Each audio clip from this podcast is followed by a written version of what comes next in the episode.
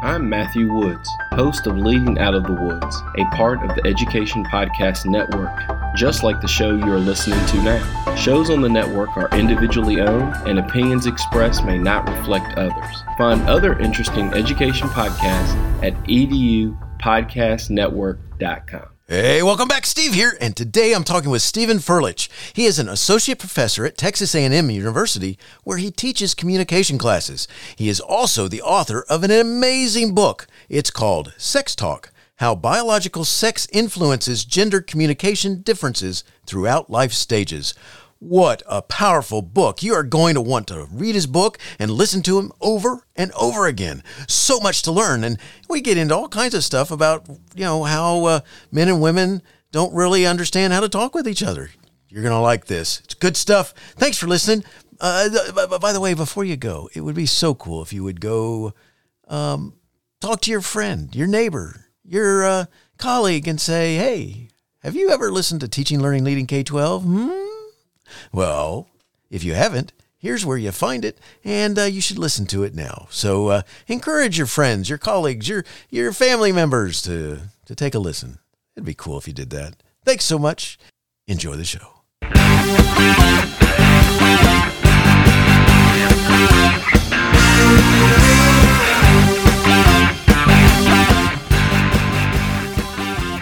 You are listening to Teaching, Learning, Leading K 12 a podcast for educators, helping you help kids achieve their dreams. And now here's Steve with this week's show. Dr. Stephen Furlich is the author of a breakthrough book, Sex Talk How Biological Sex Influences Gender Communication Differences Throughout Life Stages. He has taught and researched communication at the university level for over 20 years. He has taught a variety of communication courses with the main focus of better understanding oneself and others. Often his research projects and the courses that he taught complemented each other and led into innovative directions. Dr. Furlich has been an associate professor at Texas A&M University since 2018 and served as an assistant professor there for five years prior to that. He has presented at many conferences, including DFW Metroplex Linguistics Conference, Society for Information Technology and Teacher Education Conference, e-learning conference, National Communication Association Conference, Southern States Communication Association Conference, International Academy of Business and Public Administration Dis- Disciplines, and International Conference of the American Pragmatics Association.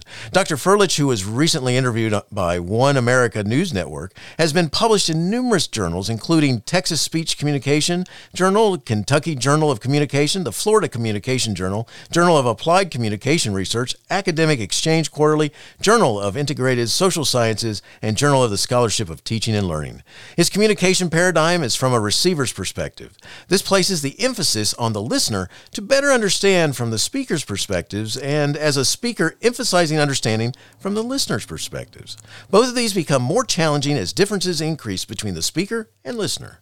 Dr. Furlich has become fascinated with technological advancements in science that have enabled a better understanding of communication. Without these scientific advances, understanding communication is quite limited.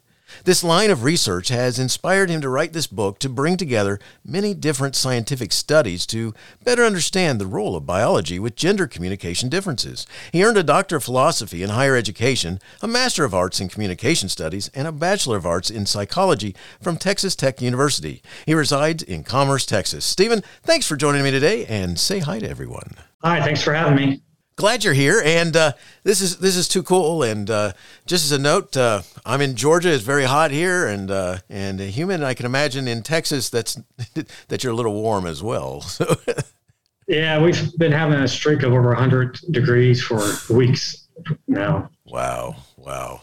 The uh, that's something else. So uh, good stuff. And well, very cool. You got a lot going on here, and your book's awesome. And it also helps me uh, understand why you know sometimes you gotta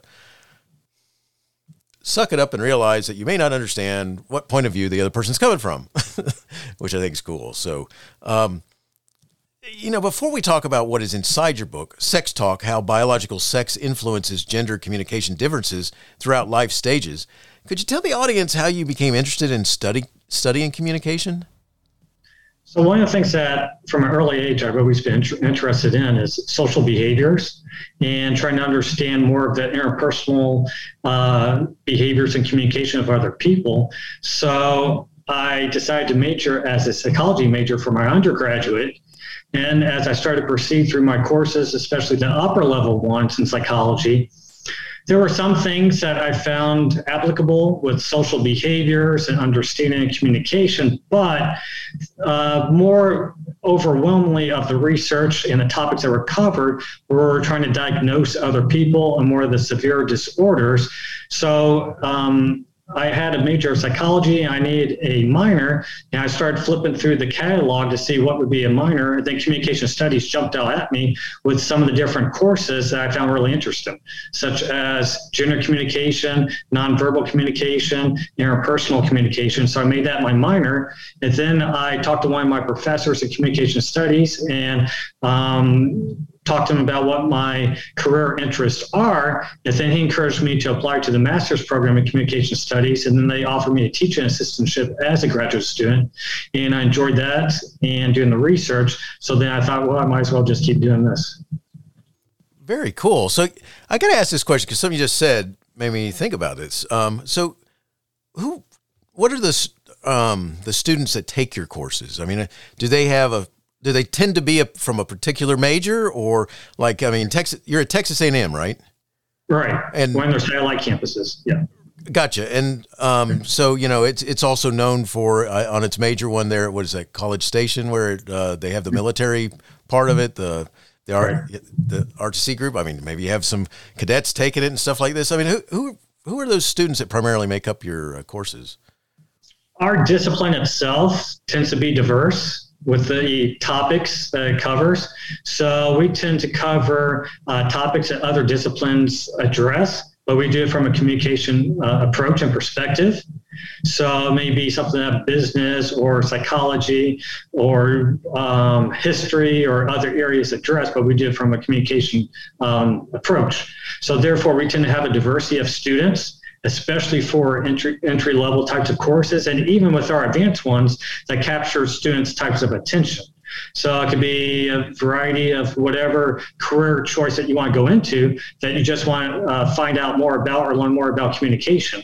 Whereas with our majors, um, they tend to go into uh, those types of careers that focus in on the interpersonal part of communication, such as sales, such as real estate sales, both uh, commercial and residential, and then also healthcare sales. So, healthcare sales with um, hospitals and healthcare providers, pharmaceutical sales. And then we're also starting to branch out into uh, other areas of communication, such as debate, for those who want to go into more of law, politics, and ministry.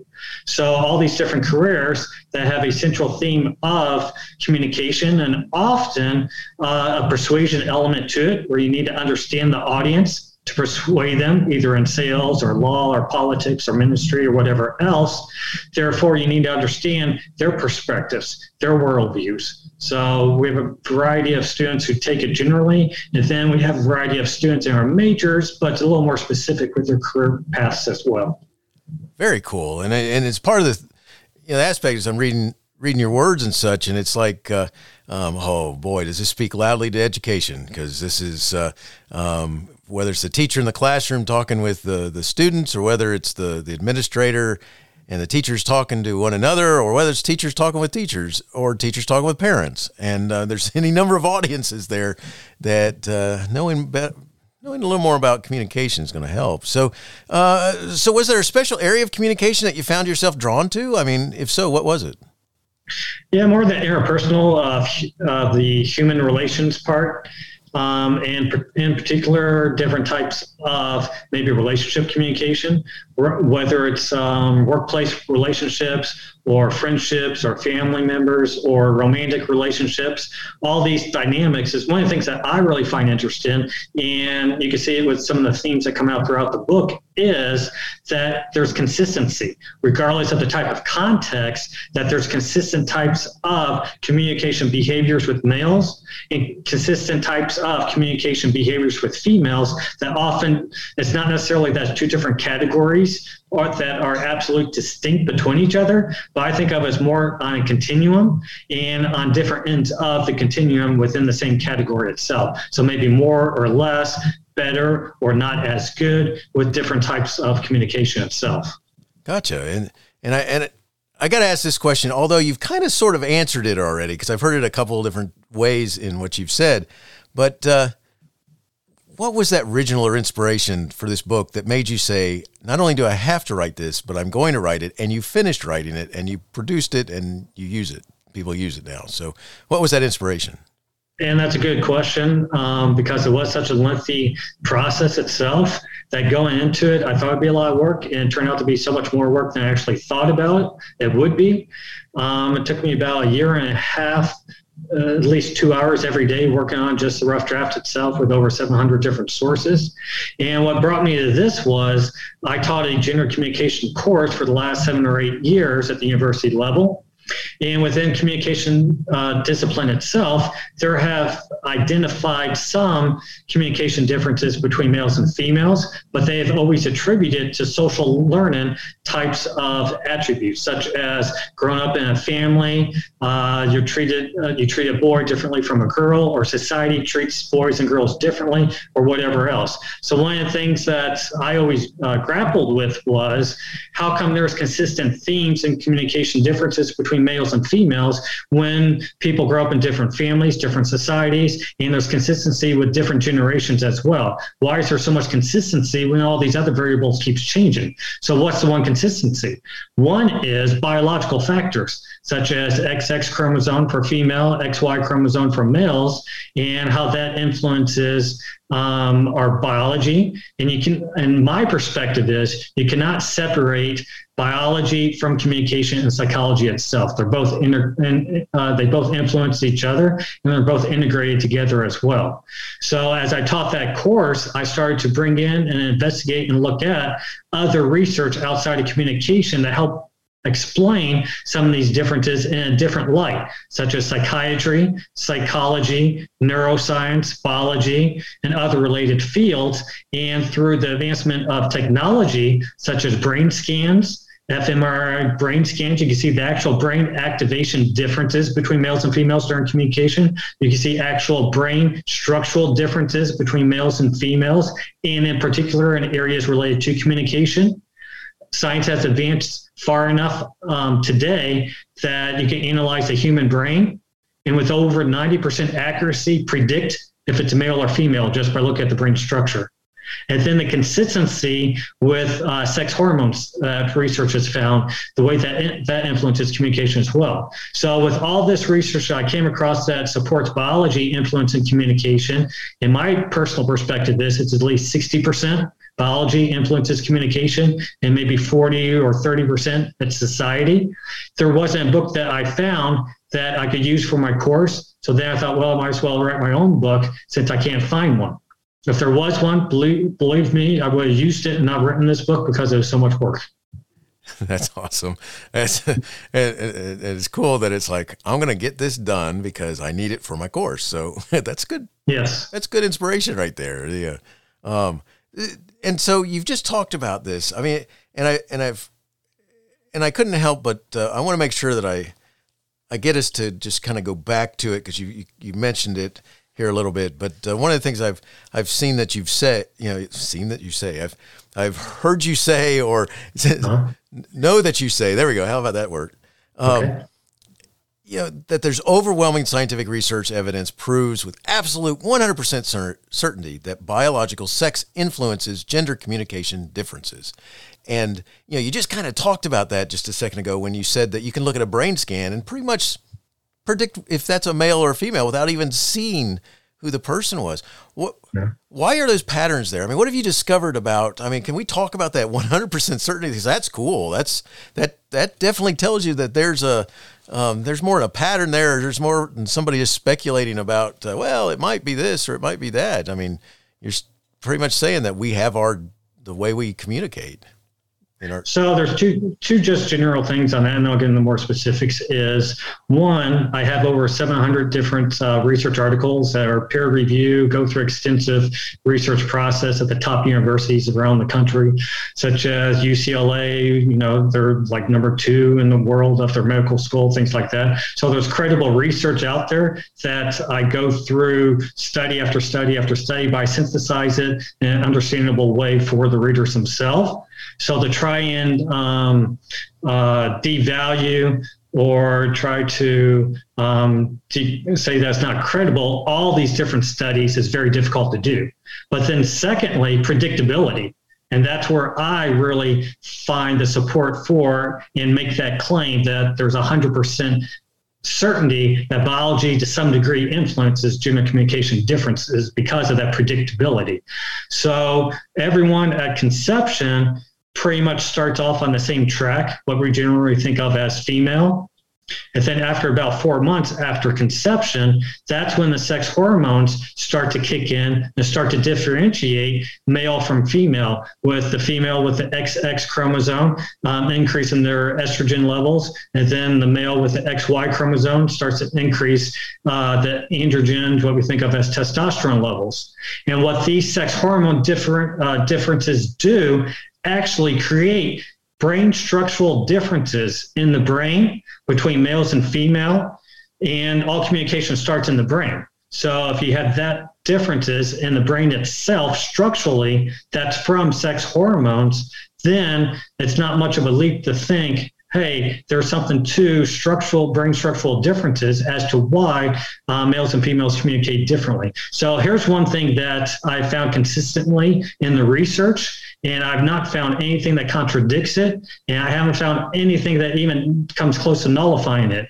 Uh, brain connection differences between males and females. Females over and over is found overwhelmingly have more connections to different areas of the brain across the hemispheres. Whereas with males, they tend to have more connections within each hemisphere. So what that leads to with communication is during conversations, it's much easier for her to elaborate on topics, which is what communication research has found overwhelmingly. They do more of that rapport talk um, where they could tie in memory the current topic and emotion all at once at the same time. Whereas uh, with males, it's much more difficult to do emotion and memory in the topic at the same time. We could do one or the other or the other, but not necessarily as well tie them all together because we can't access the different areas of our brain at the same time. We don't have those connections as one thing. And then the fMRI brain scans has actually found that when females communicate, more of their overall brain is activated at the same time. So the emotion, the language, the memory is all activated at the same time. Whereas with males, language is activated on the left side and emotion is activated on the right side. So when males often, t- one of the chapters I have is he answers the questions asked she answers the questions unasked. And so if, if uh, the same question is asked and males give maybe a one sentence or two sentences of a response, they're answering that question because that's a part of the brain that they're accessing is that topic area. And it's much more difficult to tie in these other things with females having more connections to different areas and more overall brain activation at the same time it's more it's much more easier for her to tie in past experiences, the topic at hand, and emotion. So she needs to understand if he just gives two or three word answers, it doesn't mean that he's emotionally removed or doesn't care. It's just that's what he's biologically capable of doing. And, and he needs to understand if she's given more elaborate answers and tie in these past things, it doesn't mean that it's unrelated or that she's going off track. It makes sense to her because it all ties in together. And then just uh, one more uh, detail about it is she has a much larger and active hippocampus, and that's uh, respons- That's an area of the brain responsible for language, emotion, and memory. So it's much easier for her to tie all those things in together. Whereas with him, you know, ask us to do one thing, but not all three at once. Gotcha, gotcha. And, it, and I was telling you before we, we got on here, I've been married now for 35 years, and uh, and uh, mm-hmm. there's been a lot of uh, uh opportunities to say, um, oh, you just don't listen from either side, all right, and you're not paying attention to me or whatever, or why do you not remember this and that, and and so there's been a lot of opportunities for saying, you know, I'm sorry, I just don't get it. What what are you telling me, or something like that, because I think that's kind of how we made it to 35 years, and hopefully we'll continue. Um, Can I give one uh, quick example? Sure, go right ahead. I think everyone can relate to. So uh, a few weeks ago, it was quite popular, and most people were following it. Uh, Johnny Depp and Amber Heard so the trial that was going on, and I have a chapter, and it pretty much played according to the chapter, what we saw with the testimony and what's coming out in court. And the chapter is she demands and he withdraws. And that is a popular uh, conflict dynamic in relationships where the female keeps demanding more from the relationship and the male starts demand or uh, withdrawing even more from the relationship. And what happens in that dynamic is that she feels that he is not emotionally invested in the relationship because he doesn't emotionally express it because males tend to be overall inferior language wise. Testosterone hinders language ability, estrogen helps it. And it's much more difficult for males to process uh, relational types of uh, information. So she is demanded from him to express more verbally, uh, emotional wise, and he feels that he is not being appreciated from what he does.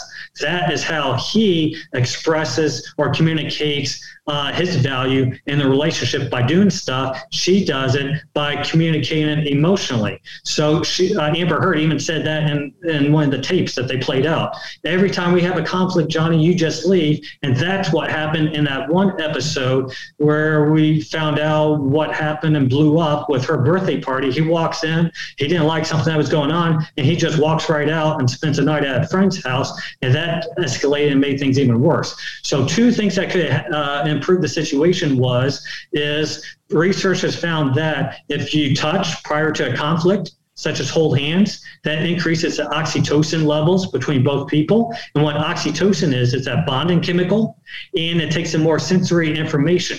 So not only do you bond better with the other person, but you empathize with them better because you take in more sensory information with the other person. And then secondly, what they found is, and this is a relationship type of barometer that I think um, mimic, mimic behaviors that the more that you mimic your partner's behaviors, um, the better that you empathize and understand the other person. Two reasons. One is it increases the oxytocin levels. So again, that bonding chemical, um, it takes more sensory information. But then also, which just makes sense if you just uh, draw the line to it, that when you mimic someone else's behaviors, what's that do? That activates similar areas of the brain from you and the other person. When you activate similar areas of the brain, you empathize with the other person better and you actually experience similar types of emotions of the other person. So you get a deeper understanding of them. This is so awesome. And this is what I th- thought was so powerful. And you said earlier that, you know, you like it when um, people make connections between it because, you know, when you, when you talk about, first of all, it's nice to know that there is a way to my, maybe help you deal with this situation if you're confronting each other, and one of them being, you know, let's touch, let's hold hands, or something like this, and and might be a good idea to do that because I see this coming, and uh, um, you know that type of thing, and you know it's, uh, but it's it's one of those things where if you can't, because it's a colleague or because it's uh, um, you know it you know whatever the situation is like a parent or something like this like like in in the world of education you know one things that that'll happen a lot of times is you're having, getting ready to have a meeting where you're on to- total opposite ends of the spectrum and you're trying to figure out to get to a level of understanding. It you know, can we at least agree that we want your child to be successful? That might be a good and it's getting to that level of agreement that uh, um, is, is what you're hoping for but a lot of times doesn't happen. And um, because the administrator sticks to their ground and the parent sticks to their ground or the teacher sticks to their ground. And it's and it's like uh, yeah none nobody shall um, communicate here that's for sure. And, and, and, I would say two things on that. Okay. Uh, just one briefly is we talked about touch increases oxytocin levels. So maybe a handshake at the beginning um, that could be a way to increase the oxytocin level and that relationship bonding just to start and then um, there's two different approaches. Um, I talked about mimic behaviors. That that also increases oxytocin levels and activates similar areas of the brain. So you empathize and understand the other person much better. What nonverbal uh, research has found, and I put this in the book, I think in this book as well, is that maybe you start off and you mimic the other person's nonverbal behaviors, what they're doing. And then after a while, you stop and then you start to do your own nonverbal behaviors and see if they start to follow what your uh, nonverbal behaviors are. And then hopefully there's some sort of mimicry and uh, synchrony of your nonverbal behaviors together. And if that happens, then that makes a much more positive type of relationship. That if you observe and just watch any type of relationship, a working relationship, sit in uh, at a table at a meeting, and you observe people's nonverbal behaviors or romantic relationship outside the workplace, and you observe their nonverbal behaviors, how much do they match each other's is going to indicate the strength and the positivity of that relationship between each other. So you could, and then just lastly is um, the nonverbal behaviors that we exhibit we take on those emotions. We often think of nonverbal behaviors as a reaction to what it is that we feel emotionally, but they can actually create the emotion itself. There was a study done, they had two different groups, and they had group A put a, a pen or a pencil in their mouth, and group B uh, do nothing. And then they uh, uh, did a survey who had a more positive emotional experience, felt happier, more joyful. Uh, group A did. Why is that? Because they had a pen or a pencil in their mouth, and what's that do? That helps you create an actual smile itself, and that nonverbal behavior creates the emotion of positivity. So if you can maybe emulate or exhibit positive nonverbal behaviors and have other people copy those, that can lead to more positive type of uh, uh, relationship. That's cool. I, um, I got to tell you, I wish you'd been around when I first started uh, teaching and uh, working as an administrator because I could have used some of that advice, man. That was good. Stuff. Thanks. Good stuff. I, you know, and by the way, I the Johnny Depp and Amanda Heard stuff is just a that's that's cool that it really walks down the path of what your research has shown and because it's I mean if you listen to it you really kind of shake your head and go are how these two come together man but uh, and then just one more detail on that is what's consistently been found is that females they're more prone or vulnerable to depression and anxiety disorders, and males are more likely to um, have substance abuse problems, and that's what we saw in there. One of the things uh, I talked about that my uh, bachelor's is in psychology. And so one of the things that we briefly touched on that in my bachelor's, and then I actually researched in my book, is serotonin. So serotonin, how uh, you regulate uh, moods and emotions. And this is one of the things that jumped out to me is for over 40 years, has been scientifically identified or recognized that the serotonin system is sexually dimorphic between males and females. So, testosterone is often used to treat depression in both males and females because it helps to increase that serotonin level that helps to uh, balance the emotions and the mood and, lead, and uh, helps uh, battle that uh, depression itself. And depression has actually been linked onto uh, specific parts of the X chromosome.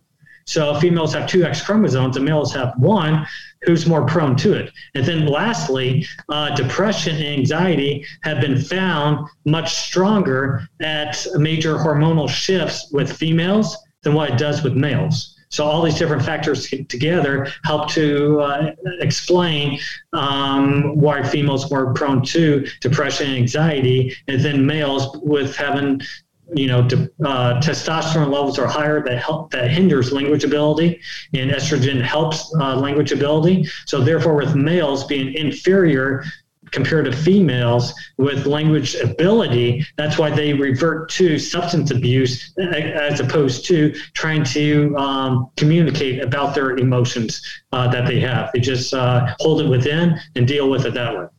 Gotcha. That is fascinating, and especially I just on so many levels. And so I got to ask you because and if you don't want to go there, it's fine. But I, what what is your class? What are your classes? How do they react when you start talking about this stuff? Do you get kind of finger pointing, or do you get oh, or I mean, what what do you get out of out of them? Well, for the upper level, uh, this is upper level course I teach in junior communication, mostly junior and seniors, and it's been positive types of reactions uh, because they can relate to it, and they do like um, how it makes sense in their own personal lives and their relationships. And they do do that finger pointing of, I date this person and they do that, what you just described, and then vice versa. And, but it does bring a better understanding from both males and females in the class of the relationships in other people. So that's the biggest thing that I like um, people to take away from my book is a better understanding of other people. And that's one of the things that it brings you know, we're not just um, biologically equipped the same with the same abilities. Some are better in some areas, and some are inferior in other areas, and vice versa. I think it's a great it's a great compliment. Compliment, not you're doing great compliment, but complementary in terms of um, helping each other's areas that people may be um, superior or inferior. Superior on one, the other person can help out with what they're inferior with. This is so awesome. I mean, and I can, you know, I, I just envision what the class would be like, especially when you get to some point. If there was a somebody who used to be, they used to be a couple or a thing that's in there. well, I haven't had that yet, thank goodness. uh, that would that would be quite entertaining, I would think. So, uh, uh, but that's that's so cool. Can you talk? So you've talked about the research and stuff. Can you talk about where communication research is being successful and where it's falling short?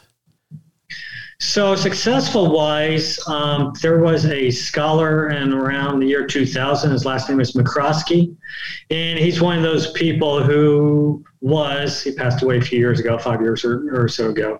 He was one of those people that you probably consider like a visionarian or one of those people who's always one or two steps ahead of seeing things and research trends and the way things are going and think this or the other. So back in the year 2000, he was one of the first people to actually um, bring to the forefront and bring attention to biology as an influence on communication. But what he did was he studied it with uh, speech anxiety, communication anxiety, because our discipline first uh, started out, it was called speech communication, and then now we're called either communication communication studies. But the speech communication, that's what we primarily dealt with, was given public presentations. So he tried to identify and pinpoint the biological factors that influence speech anxiety that people have. And he basically made the argument that um, people are going to have different levels of speech anxiety because of the way that they're born biologically, and you can only change that to some degree. He took the position 60 to 80% of speech anxiety is based upon biology. So 40 to 20% is what we could do um, through social learning or classes or whatever else to help reduce that speech anxiety itself. So it brought to the forefront a better understanding of the raw biology. And then later on, um, there's been some research that has trickled out with uh, research articles that looked at some relationship um, aspects and biological factors, such as some of the things I just described with oxytocin, the box, uh, the bonding chemical, um, a little bit of testosterone, and um, a little bit of serotonin, but not nearly as much as what needs to be out there. And I think part of the problem is um, I don't know if you want me to name names or not, but I'll go ahead and do it. Uh, in linguistics in 1990 or so, uh, Deborah Tannen came out with a book and she identified communication differences between males and females. Uh, I forget the name of the book off the top of my head, but cited in my book. And she basically attributed whatever differences there are is 100% to society and the way that uh, we're brought up in schools or families or friendships or whatever else, and pretty much 0% to biology itself. So there's still a stigma out there with research in biology when it comes to biological sex and gender communication, and there's not nearly as much research out there as what there needs to be even today. That's interesting because that's, uh, you know, because where I'm going with all this is, uh, because um, your your book's fascinating, the subject's fascinating, and it's uh, if I had to do all over again, this would be a fascinating direction to go. Especially if I could keep the the memories of the different meetings that I had that didn't go so well, or the, the right, and uh, say, oh, let's start from scratch here. And you know what I want. What do you think? Uh, you know, like one of your messages will be or is to people about about communication. I mean, why is it important to understand anything about communicating between men and women? So the same thing can be communicated and understood differently from a male and from a female. So one of the things that has been found predominantly for years and even decades is that nonverbal communication, females are superior vastly than what males are, both with exhibiting nonverbal behaviors and um, with understanding other people's nonverbal behaviors as well. And there are biological explanations for it. So, for example, as I talked about previously, that females have a more integrated brain, they have more connections across both hemispheres. So, what that does, it allows her to engage in the conversation while at the same time uh, evaluate and understand the nonverbal behaviors displayed by the other person while she partakes in the conversation. Also, what has been found more recently is that females have much higher levels of oxytocin during conversations her oxytocin levels increase during conversations. And what that, what that is again is a bonding chemical. So she takes in more perceptual information from having the higher levels of oxytocin and feels a more connection to the other person. And then a third factor is that females have more and are more active mirror neurons in the brain. So what those are are those uh, neurons in the brain, the mirror neurons that are activated when you engage in a conversation with another person. So you see someone else uh, exhibit nonverbal behavior, your non your uh, mirror neurons activate to prepare your body to exhibit those same nonverbal behaviors that you see someone else exhibit that's what those mirror neurons do. They prepare your body to exhibit those same behaviors. So what that does is it increases your empathy level, where you take on the emotions of the other person and actually experience similar types of emotions because you're doing the same types of behaviors, or at least preparing your body to do the same types of behaviors as the other person. So therefore, the bottom line is females are going to have a much deeper understanding of a conversation because they understand the subtleties much more so than what males do. And uh, males are going to have uh, uh, less or understand the subtleties much uh, less. And they're going to have a more uh, just a general overall understanding of the conversation itself so the males are going to have a more literal understanding of what's being said, and females are going to have a more deeper understanding of what's being said, the emotions communicated, the nonverbal behaviors exhibited, and then her emotions that she felt at that time because her mirror neurons were activated to prepare her body to exhibit the same thing. So she's going to understand the nonverbals much better than what the male would. So the male's going to have a more literal understanding. So um, you can see how that can lead to miscommunication of this is what was said, but I didn't mean it. Um, why didn't you understand these five other different things that came along with it? And then um, this is what was said, and this is what I understood. I didn't see these five other things that came with it.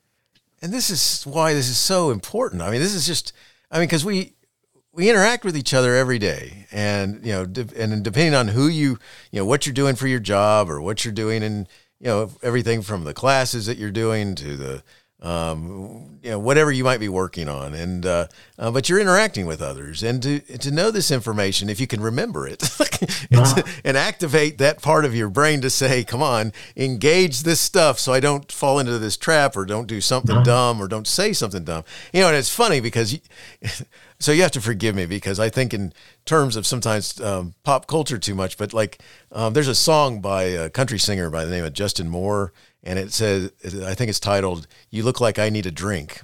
And right now, and you know, and he's talking about she's called him to to meet, and then when he sees her, he's like, "Yeah, I'm not going to like what you got to say, am I?" and and I think it just fits so well with what you're talking about. So there you go, the demand withdrawal.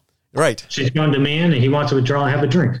exactly. Exactly. So what a cool thing here. I mean, it, it, it, your topic's all around me. I didn't even realize it, man. it's, it's good stuff. It, you know, it, it's, it, it's just something, uh, you know, I, th- I think about in different interactions that I've had to have or where you're working with somebody or you're, you just really are not getting on the planet that they're on. I mean, mm-hmm. and primarily it's, it, you know, you just, it's, I mean, is there a solution to this, or is it just that you got to work at it?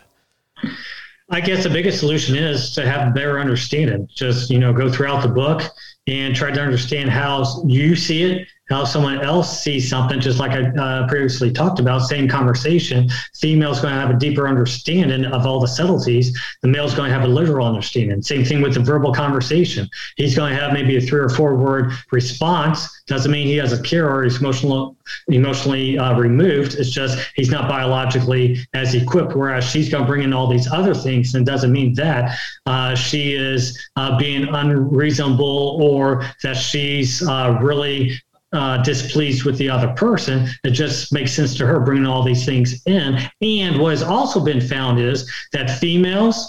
Uh, they have more uh, areas of the brain that are related to emotion that's activated during conversations, especially when they see someone else's face, even subliminal faces.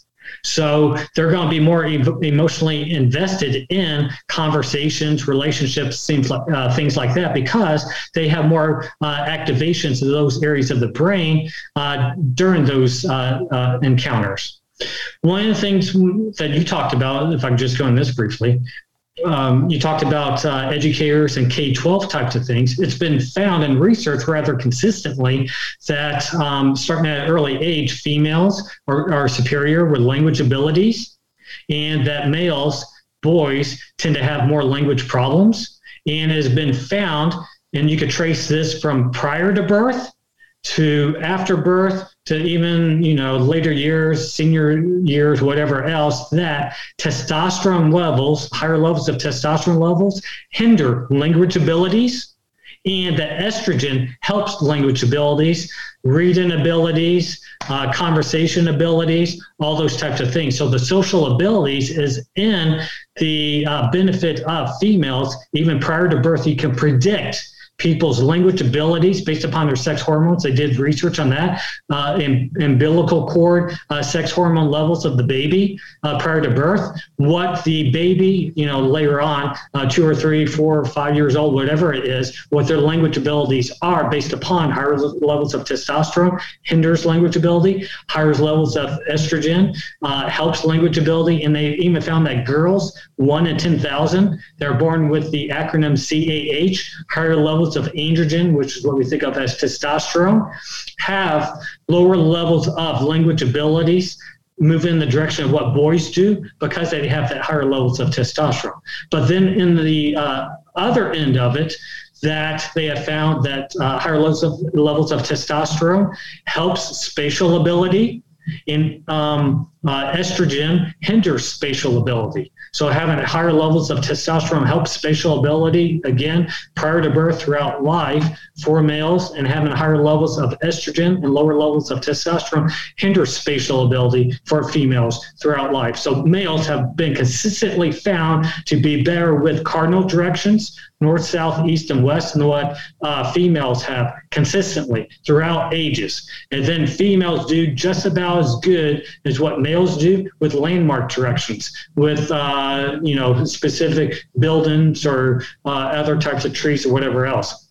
So bringing all this together, when is the uh, biggest increase of sex hormones and the biggest differentiation with sex hormones between males and females, usually that pre, uh, preteen years and teenage years. And what's that? Those are the years that uh, people start to uh, think about what career choices do they want to pursue. So if you have higher levels of testosterone that keeps increases during those years, and your language or social ability um, is hindered because of it, or you go and go into these social types of uh, uh, fields, such as maybe a foreign language or teaching English or uh, other types of, or maybe even psychology. No, you're going to go into those uh, fields that help the spatial ability with testosterone, such as maybe uh, more of the um, science, the physics, the math, things like that. And they found and traced it that those junior high years is when that gap starts to differentiate between males and females females, and you can't blame it all on society. That's when the sex hormones start to differentiate as well, and then that's when uh, the preteens and teenagers start to uh, make career choices. And where females have a higher levels of estrogen, they have better social abilities and they tend to go into those social um, heavy emphasis types of careers, as psychology, and uh, uh, maybe uh, foreign language, um, K 12 teaching, things like that. This is so cool and powerful. I, I can see so many uses for this, and it it makes me want to ask you this.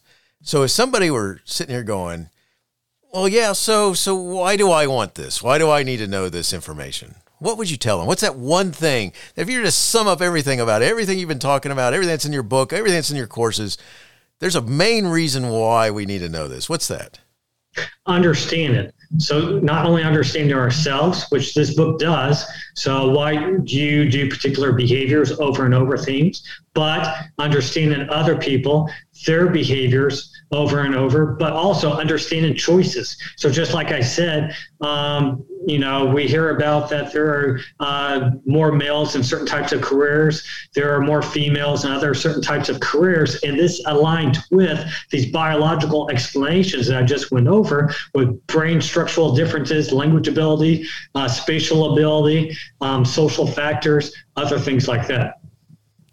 So so awesome, and, I, Stephen, I can't thank you enough for talking, taking time to talk with us about this. We're getting getting close to finishing up, and uh, before we close, could you let everyone know where they could connect and learn more? Yeah, so uh, the easiest way is to uh, search my last name, Furlich, F U R L I C H. And the, my book is available on Amazon, Barnes and Noble, Audible, Apple. And then just type in my last name, and then it's in paperback, uh, ebook, Audible, things like that. What's been popular this summer, I guess because people travel on the car, on the plane, by the pool, it's an Audible book, actually. very cool, very cool. And I will have uh, links to that uh, Amazon and, and, those different places in my show notes so that uh, people listening can uh, find you that way too. So good stuff. And uh, I got two more questions for you, which really have nothing to do with anything we've been talking about, but they kind of do in some ways, especially the first one. Um, so, how do you keep going when so much is going on that you may want to quit? Well, one of the things that I uh, uh, briefly alluded to um, at the beginning, and this is just sort of a joke also, is um, it was good not knowing what I didn't know at the time. So I knew it was going to be a lot of work and it turned out to be so much more work than what I actually anticipated. Um, so that was one thing. But then, secondly, what I get the most gratification out of is things like this with the interview with you, someone who appreciates it and someone who can um, actually personally identify with the things that we talk about in their personal and professional lives. That's one of the things I find most gratifying is when people tell me that th- this is something they can relate to and helps benefit them. So my master's advisor, I kind of got this from him, but then also from myself in my own career, that one measure of success that I think is um, what positivity does it lead in other people, their success personally and professionally. So not what you achieve, but what do other people achieve. And that what that's what really makes me feel uh, best about this book is when other people improve their life maybe I don't know, just throwing this out here as an example. Maybe the marriage could have been better for Johnny Depp and Amber Heard if they read this book beforehand and understood each other better and had better conflict communication. So that's good stuff. I you know, and just as a note, anything would have helped them. but I think your book, I think your book would have been so important for them to read to basically say, okay, before you continue this marriage, sit down and read this book and then let's talk because I, I don't think there's communication, but it wasn't the type of communication that was going to help them solve their problem. That's for sure. Um, good stuff. Hey, last question I got for you, Stephen. Uh, do you have a teacher in your past who made a difference in your life? If so, who was it? And what would you say if given the chance to say thank you? Yeah, so uh, my master's advisor, Dr. Lanran, and one of the biggest things I took away from him was everything outside the classroom that he did, such as mentoring, uh, teaching me about research, teaching me a little bit about teaching, um, teaching me a little bit about uh, life, uh, advice and goals and uh, things that you just don't learn from a book, and then him being invested in my success. So whether it's letters of recommendation or um, advice of uh, jobs, of how to do applications or where to look or what to look for, all those types of things. So all those, I guess it comes down to personal things of personal development.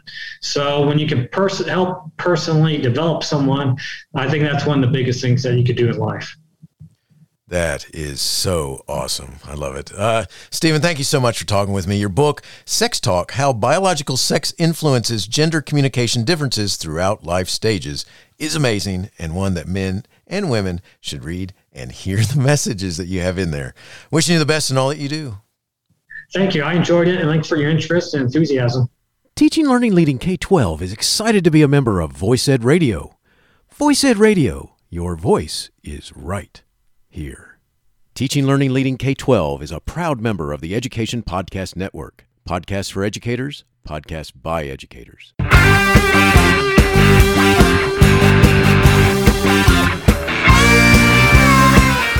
Opinions expressed on Teaching Learning Leading K 12 are those of the guests and host.